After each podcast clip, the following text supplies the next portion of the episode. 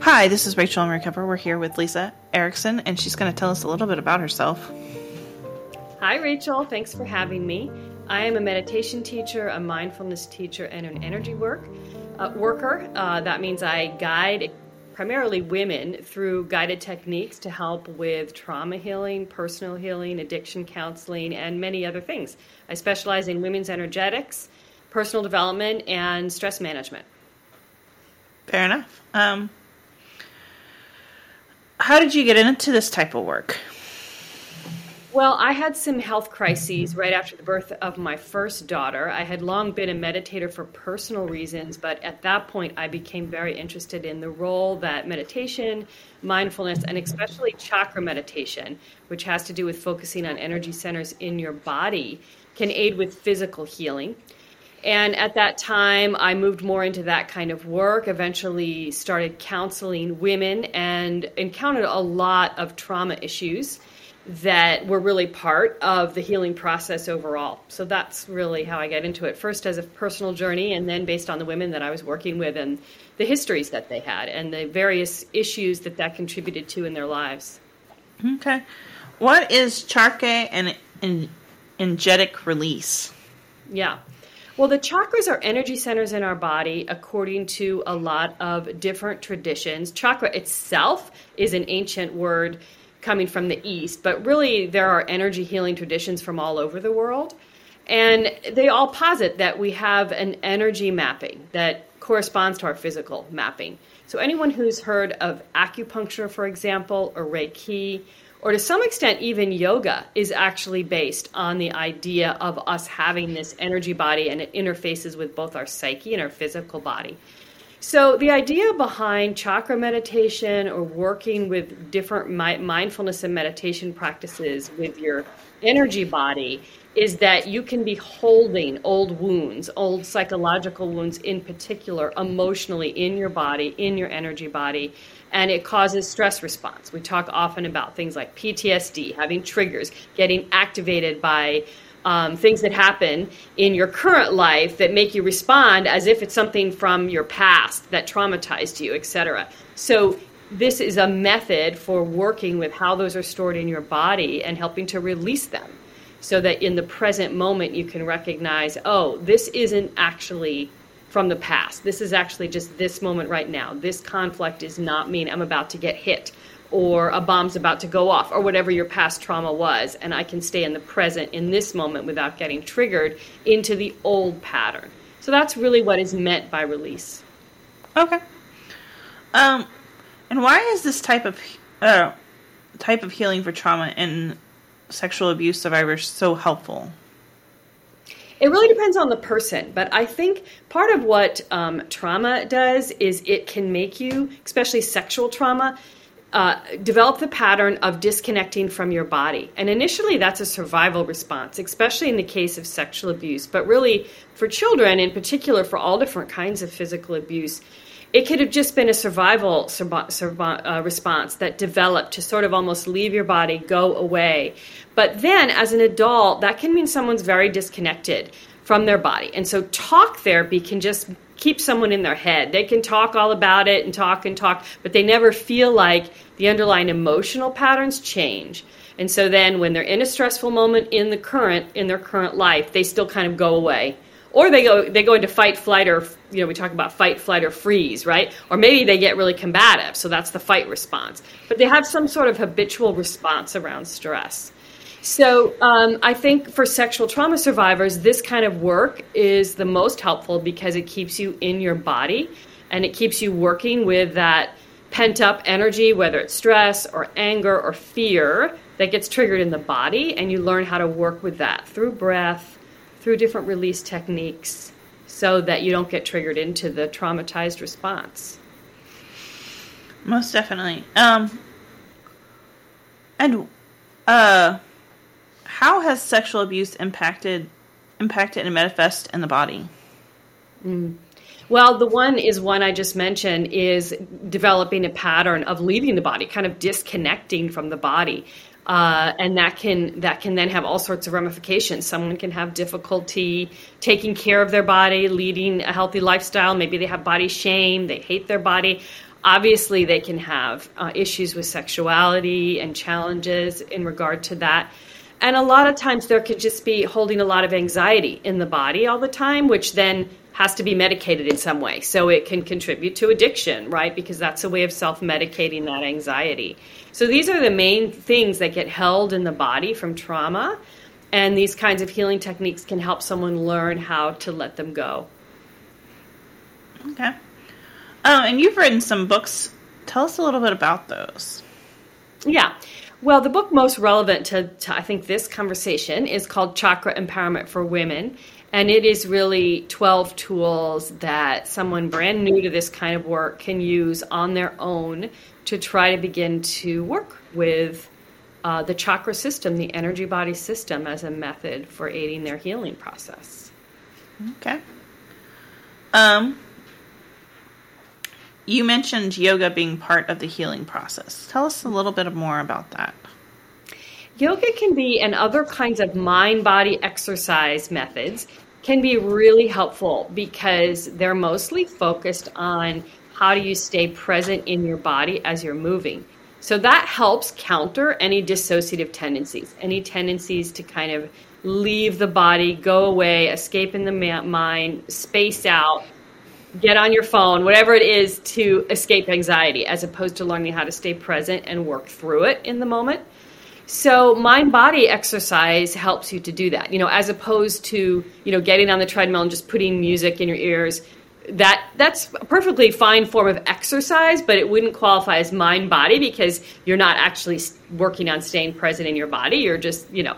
So yoga and other things that that really cause you to try to stay present in the body has this impact of helping to counter dissociative tendencies.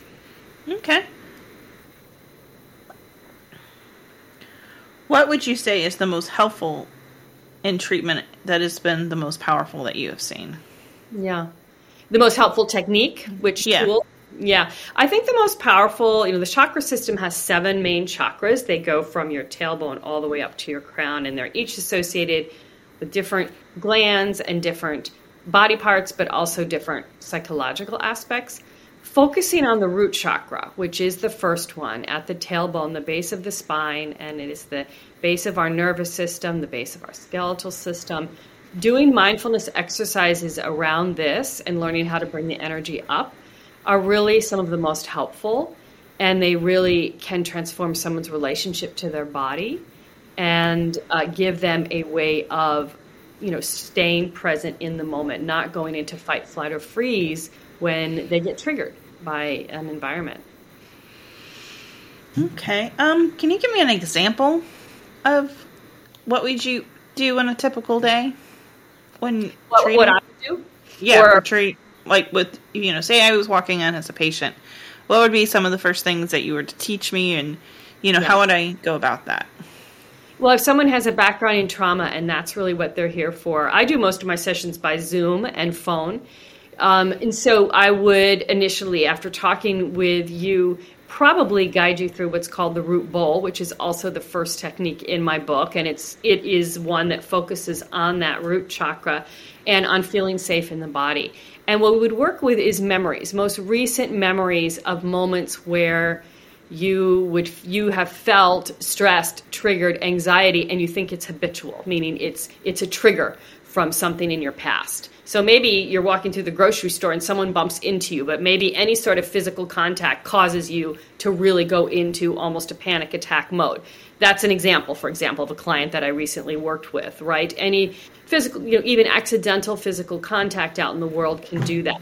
So we would practice in that memory, breathing through it, staying present, focusing on this root bowl technique. At first, you're just doing it with past memories. It takes time to be able to do it in the moment it's really a skill that you build up over time. So we would work on that over time. Kind of walk me through that process. So we would uh, imagine that you're in that supermarket and that person has just bumped into you, and I would ask you to describe what happens in your body, right? And usually someone will say, Well, I kind of freeze up, I feel like I can't move. My breath gets really short. My heart starts beating really fast, right? So then we practiced reversing that, right? We usually, I like, it, it's individual for the person because you have to work with what is the most helpful. For some people, something visual is really helpful. So the root bowl is based on this idea that, like a visual of you're in this protective bubble, right? We focus on the root chakra because that activates that energy of safety in your body. And we would, I would have you practice. I'm safe in my body in this moment. In this moment, I am safe in my body, and really trying to feel that and breathe and reverse it, and then imagine in that moment that you did that. You took your supermarket cart and you kept going, right?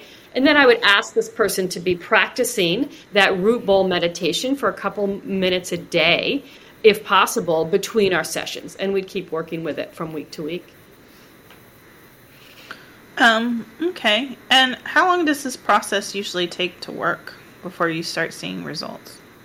Yeah, there's different ways to answer that. It depends on what other work someone has done, right? If they're in therapy, if they're also working on addiction issues, you know, what are they working on, right? Um, but in general, in terms of just being able to feel the energies of a chakra, if someone focuses, does it a little bit each day, they usually really begin to feel it within six to eight weeks. Now, does that mean they feel it in their body? They feel an energy there and they feel a sense of something shifting when they activate the tool at home. Now, at what point are they going to be able to, in their day, if they're triggered, utilize it? That's going to vary a lot based on the person's level of um, nervous system dysregulation and their level of self awareness. All of that takes time to build up, but usually within a couple of months. Okay. Um, what's your success rate?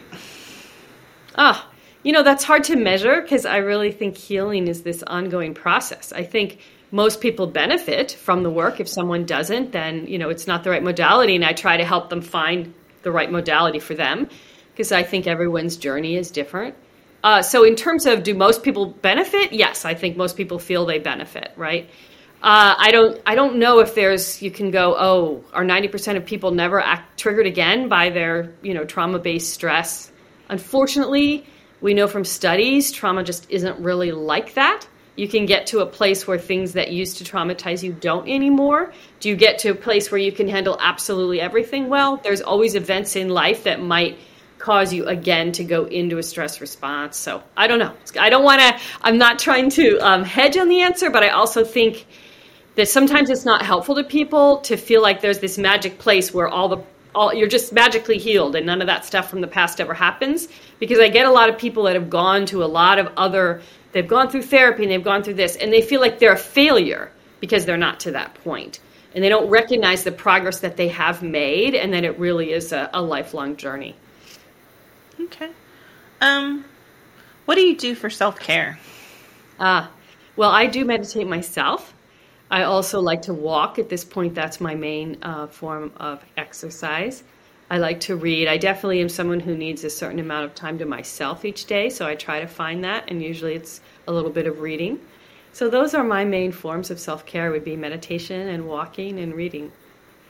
Okay. Um, is there anything else you would like to tell us about the process? Or, like, how would I go about finding someone that does this type of process? Yeah. Well, if you want to try it on your own and you want to try like something like my book, you can go to enlightenedenergetics.com or Amazon and look up chakra empowerment for women. Otherwise, you know, there are, you can look up energy healers, but we all work in different ways, or meditation classes in your area. A lot of hospitals nowadays are offering meditation classes. They aren't necessarily energy work meditation classes like I've been talking about, but all different kinds of mindfulness and meditation can be helpful. Uh, so you can look at your local hospital and community centers and see if they offer anything. I think the one thing I would say is if someone has trauma in their background, to make sure the person is trauma sensitive, trauma informed. They understand the way the body gets activated during trauma. Because if not, then uh, maybe you won't feel comfortable with that person. Yeah. Well, I mean, I do acupuncture, and sometimes it'll just knock me out for a day, and I think maybe that's just my way, my body's way of responding to processing the trauma. Yeah. Well, and I'll say something like acupuncture is a great example. I've had people who felt like they need, if they're going to go to an acupuncture or a physical body worker, they need someone who's going to explain everything they're doing. They don't like anything to be a surprise or they go into a panic response, right? Someone who's trauma sensitive knows that and they know to do that. Someone who isn't might not. And they might just have you lay down and they start sticking needles in, and, and someone not ready for that could be traumatized, re traumatized, right? So that's what I mean by trauma sensitivity is finding someone who will work with you and that you feel like is sensitive to your needs.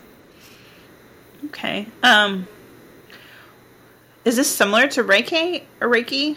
Or well, Reiki is Reiki healing, which I'm also trained in, is really directing energy into someone, and and I do do that in person work. But this kind of work that I do in the book is more work that you're doing internally with your own awareness. It's more meditative. You're focusing on a chakra and activating that energy yourself, as opposed to someone else directing energy into your chakras. So in that sense, if if it's the right modality for someone, it's very mo- empowering because you're not dependent on someone else to activate that energy for yourself. Okay. Is there anything else you would like to add that I have not brought up? No, I guess I would just say I think everyone's healing journey is different and to be oh if you've never tried something like this, give it a try and you might be surprised. If it's not for you, it's not for you, right? Um, but some people are surprised. Yeah. Okay. All right. Um, I think that's it. Is there anything else I forgot to mention? No, I think that's great. Thank you. I'm glad you're covering these topics. All right. Thanks, guys, for listening. Always tune in on uh, Thursdays at 10 a.m. Follow us on your favorite podcast or social media platform.